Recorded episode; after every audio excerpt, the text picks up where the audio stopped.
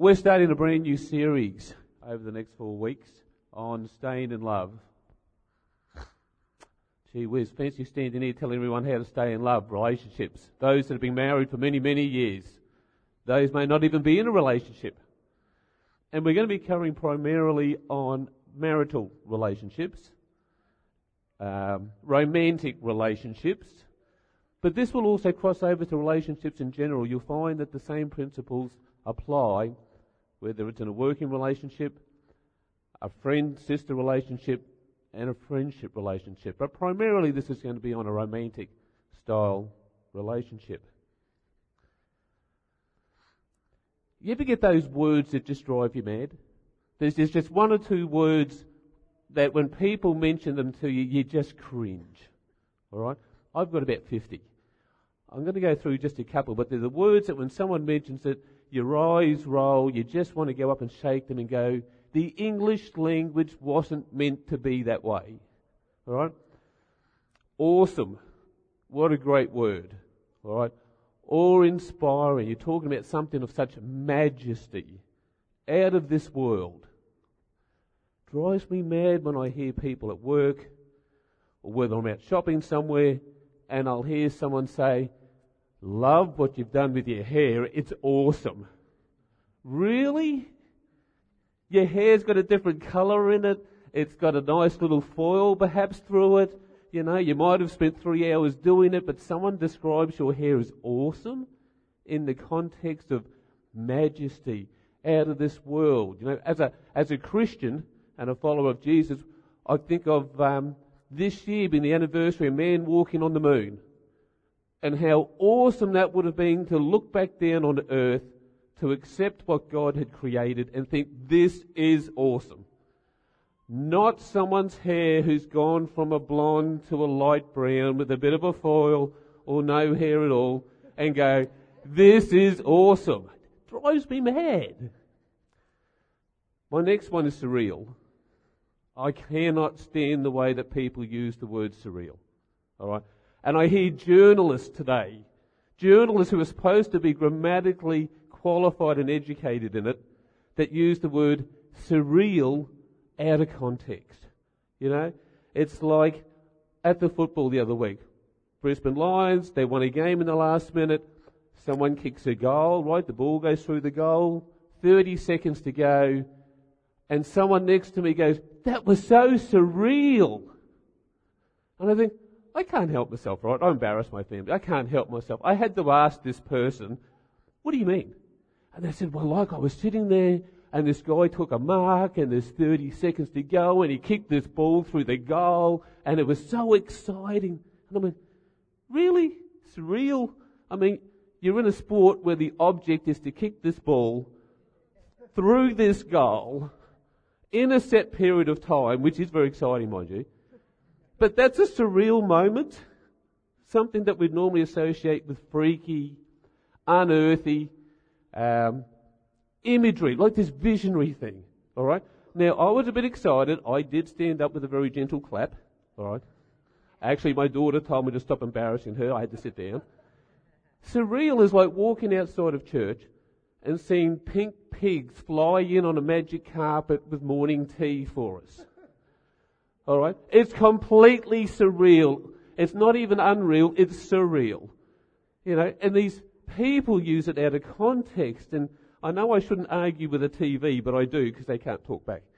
But it just drives me mad. One of the other words I hate is whatever. Cannot stand the word whatever. Is that a generational thing? Is it really? Can't stand it. I'm at work I'm trying to explain to one of the staff why this is really important to get this particular task done this way. And I get a, yeah, whatever. Whatever. That's almost stroke one in my book. Or I come home and I've got a number of whiteboards in my office that I work to, and I, I do have a number. And I come in there and my wife, bless her soul, she's rubbed out one of my whiteboards and she's put a shopping list on it. And I'm trying to explain to her why that's not a good thing and I get this, whatever. And I hate it. It's, it's, in that context, it's so dismissive. You know, your relationship with them is so dismissive, like, whatever, who cares? You know, and I cannot stand it. The other one that's starting to make me cringe a little bit is this word. Love. And the way that people use that word today, love. Bought a new fridge. Love it. Freezer, extra room down the bottom. it's got the um, ice machine and the water in the front. Love it. Gee, I love chocolate. I could eat it all day. Absolutely love it. White chocolate, dark chocolate, 95%. Love it. All right. Beautiful. Bought a new car. Love it. Five speed, manual, GTS dash. Runs beautifully. Love it. We're losing the connotation of what love is. You know, uh, many of us can go back years when they had a dog food called love. That's what we got it down to. L-U-V, love. You know? And I think we're just losing that. So when someone comes up to you and they say, I love you, what does that mean today? What does that actually mean? And there was a movie about that, Love Actually, but I don't have any videos on that. But what does that mean? And it worries me a little bit in society with this throwaway mentality we have. We have this culture now of a throwaway mentality. If it doesn't work, I'll throw it away, I'll get something new. If it's not quite working, I'm not going to try and repair it. I'm just going to throw it away and I'm going to get it. That's permeating into relationships. The way we view love, the way we've grown up with it, the way that our children are modeling that from us and through society, culture's almost saying that if your relationship doesn't work out, or you chose wrong. Or, yeah, it was okay for a while, had a few problems, just move on. And I don't have a problem with social media sites like Tinder and those. They, they're, they're great oh, idea, a bit different when I was growing up. I worked on a numbers game. Eventually some girl will go out if I keep asking so many. Alright? Didn't work for a long time, but I got married. But I, I get it. You can profile someone. You can understand someone a bit more. We're all really busy. It works. But what tends to happen with it, and I've seen this even when people are in a relationship, they go back to the site and they're looking for something better. And then suddenly they'll swipe left. I've had enough. I want to move on. Yeah, because I chose badly. We've lost how we look at that word love. We don't fix anything. We don't persist with anything. We rarely commit to anything. And we've now starting to put love into that category. The, the English language just does not categorize it. All right? Love is purely a feeling today on how I feel at any given time. And if I lose that, or something happens and that diminishes, I simply move on. And I look for something new, something bright and shiny, something with red hair instead of blonde hair. All right? We go on. Jesus said, sorry, I'll come back to that one. Jesus said, love one another. That's essentially what most of us would remember. It goes on further than that. Alright? And I'll go to it. When we look at love, and I did extensive research on this, everyone. I researched some family members and a few friends, so extensive research. And I eventually came up with a, a an idea. The only the only thing you need for love today, all right? The only thing you need to be in love in the world today is a pulse. And sometimes we need a kickstart. That's the other thing. It doesn't matter if you're 15 years old, 50 years old, 85 years old. We all have a pulse. We can all be in love to some extent. Jesus said, love one another. What I want to highlight here in particular is two things. I'll go back one. If you're a follower of Jesus Christ and you're a Christian, This is as scary as the um, Lord's Prayer, where it says, Forgive me my sins if you forgive me. This is a command, and it starts off with, A new command I give you. So if you're a follower of Jesus Christ, this isn't a request where Jesus says, You know what? Have a think about it. If you like it, run with it. If you don't, it's up to you. It's a new command. It's the second command. If you're not a follower of Jesus Christ, that's okay at this point. No one will argue with me or could argue with me that that principle, that that value is not of value in any relationship. Would not make the world a better place. So even if you're not a follower of Jesus Christ, this is important to know. And as I said, most of us look at it and we see love one another. And we miss something really important in this, I think. As I have loved you. He defined it further. He didn't just go off in this general thing, love one another, and we put the connotation in, oh, I love chocolate. I love my fridge. Love that girl down the road or that boy down the road for now. He said, As I have loved you, so you must love one another. So, what does that mean? What, what, what does that look like? English language, as I said, really doesn't articulate a lot of words to me as well as it should. Love is one of them. I like to go back to something like the old Greek times where they have three forms of love to describe three levels of love to put everything in the context, alright? We have philia. It resembles brotherly love, sisterly love, something probably that you would base on loyalty. Alright?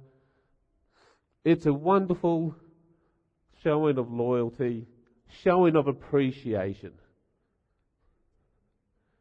We have eros. This is that romantic love. Alright? That feeling right? You don't necessarily have to be in a married relationship or that type. It's a romantic type love. It's a different description to how we look at love. All right, the first one's brotherly, sisterly. In English, we would just use the word love. Greek really define it much further for us to that understanding. And this is where I want to spend most of today with agape. This is sacrificial love. Alright? This is where if you're a follower of Jesus Christ, Jesus died on the cross for us. Alright? Sacrificial. He didn't do it out of brotherly love. He didn't do it out of any romantic love. It was a love that permeated to its highest level of sacrificial love.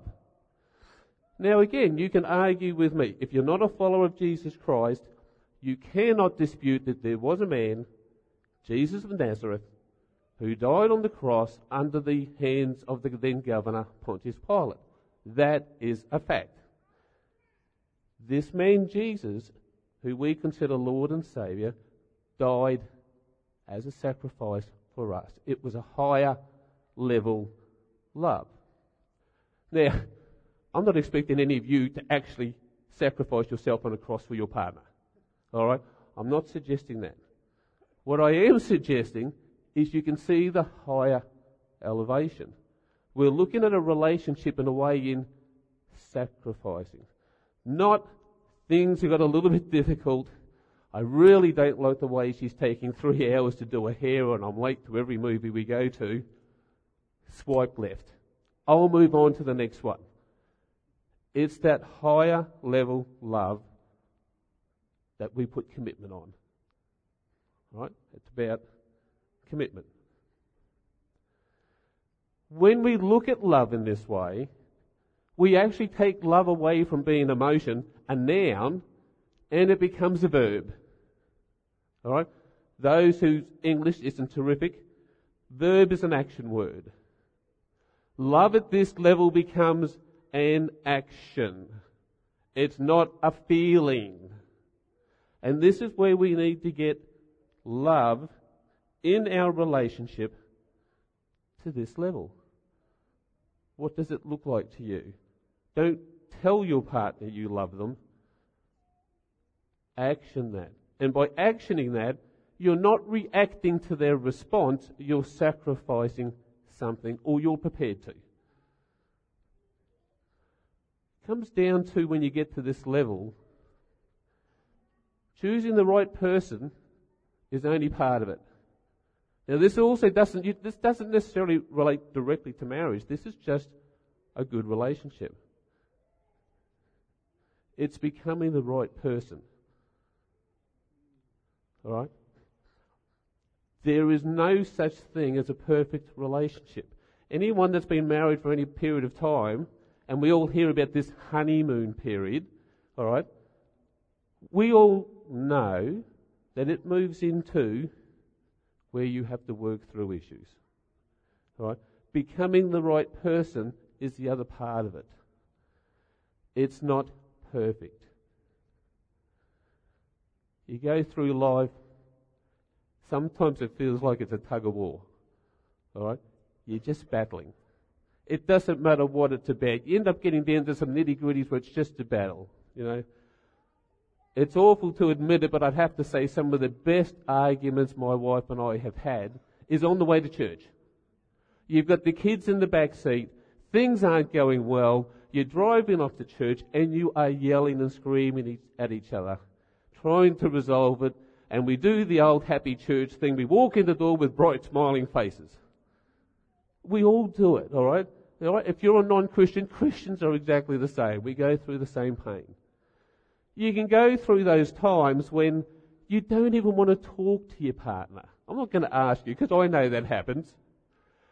You can't even bear to be in the same room as them sometimes. Alright? I, I it. That's easy. Swipe left. Alright? And we're out of here. You need to persist. Agape love. That sacrificial love is when you actually, you know what? You dig deep. You dig deep further and you go, no, I acknowledge that I have a commitment. And I have a commitment to work through this. And that is so hard. Right? Particularly for a guy who is generally right, I must say, I'm sorry to say, in our opinion, to sit down and go, you know what? I could be wrong. And have that discussion. Alright? And work through that and not go back to what I want. Not go back to reacting to what's coming back at you, but responding in that sacrificial love, being the right person. Now, don't get me wrong here. There are relationships that don't work. Alright? There are. And that's for any number of reasons. And there are some relationships due to circumstances that are not healthy to be in. We all understand that side, and we need to compartmentalize that for a moment because that area needs professional advice and assistance. That's not coming from me. All right? You're not going to get that. But we know that.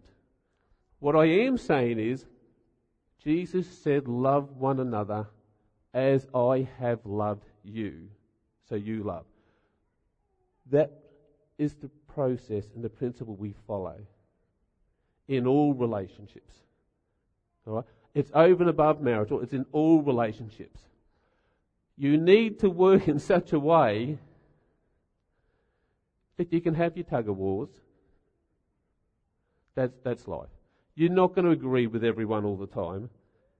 That's life. Yeah, it's tough. All right? That's life. But instead of reacting to the issues that come from it, Instead of thinking, what am I not getting out of this? Be the right person. Get to a point where it doesn't matter what issues come up. It doesn't matter how hard your relationship gets. There is that undenying commitment. That sacrificial love that you will try to make it work. Alright? Love has gone from that wonderful romantic, feel good, I've got to be careful how far I go here. And, and let me tell you, that, that doesn't change, by the way. But you move it to another level where commitment comes into it. A new command. Right? And focus on as I have loved you, not just that first bit. Don't put your own connotation on this. Focus on as I have loved you. From the person who gave us the greatest sacrifice that we have ever seen. We've all seen this, haven't we? We've been to a wedding. Alright? We can refine it further. This doesn't relate just to marriage, but to relationships, but we'll use it here as well. You probably thought this would be the main text, but it's not. And I've highlighted what I would consider the more major ones. Patient. I love this one. Keeps no record of wrongs. How often does that come back on both sides and you're bringing up something that happened three months ago, three years ago, all of that type of stuff. It does not keep a record. The other two I find really important too when you put true love at that level into context. It always protects. And it always perseveres. You're protecting your relationship, the love that you have. You are persevering in that relationship with the love that you have. Love isn't something we can throw away. It's not a chocolate bar, right? It's not that great car that I thought was fantastic, and in three or four years' time, it's starting to break down. You know what? I don't really love it that much anymore. I'll go get another one. We need to stop treating our relationships that way. Society is teaching us we can. It's providing us with the mechanisms to do that. It's almost encouraging us to do that. It's our right. We deserve better. The options are there. But be that right person. We have this for Monday here, all right, at Beyond. Um, if it doesn't impact you today, or if it impacts you today, it should go through your whole week. All right? So I've got a few pointers on here. Just some simple ones. Just this week in the relationship you're in, if you're not in a relationship, by the way, you've got to get out of jail card a little bit. Find something that you're willing to sacrifice for your partner. Now, anything. That could be time. Maybe that could simply be, how about you get up out of bed a little bit earlier and make them breakfast? and spend some time with them in that context. All right? It could be an action. You might have planned something that you're going out with your mates, going out with the girlfriend, seeing that movie. All right? I'm not saying dump them whole as bowlers, but sacrifice something and turn love into an action, as Jesus did for us. The other one here Make a conscious decision. Now, I'm pretty safe in this, alright? I thought about this for a while, and I thought no one in a relationship could possibly go a whole week without disagreeing in some form. Alright? Or having some debate in some form. So I'm not talking about a whole heart blown argument. Make a conscious decision not to negatively react. Instead, show love show kindness, be that right person, all right, at that point. Jesus said, and it's a command. For Christians, for followers of Jesus, as I said, it's not a request. And it's the second part of the command. And I like the first part of the command because Jesus refers to loving God the Father with all of your heart, with all of your mind, with all of your strength, and so on. So he defined it to start with what he's expecting from love. Then he really throws that one in at us, and love one another as I have loved you, as you should love others. And He gave us the absolute sacrifice of death for us to provide that hope to the world. To provide that hope to the world, to provide that hope in your relationship. All right? Move it into that higher elevation that is about commitment, where you will protect it with everything. You'll preserve it. You'll persevere with it. All right? Choosing the right person, first part. Being the right person is what matters. Let me pray for you.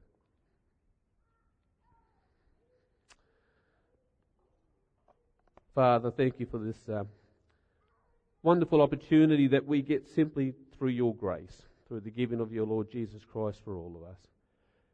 And as Jesus taught us how to love at that absolute higher level, that sacrificial level to all of us, let it permeate to us throughout our relationships. Let us grasp in some form just the magnitude of what that is to love and to love without condition. To not react, to not feel threatened, to not feel defensive, and to the point where right and wrong doesn't always matter. The relationship, the love to one another is what counts overall. Father, teach us to love in its true context of what love is meant to look like. We pray this in Jesus' name. Amen.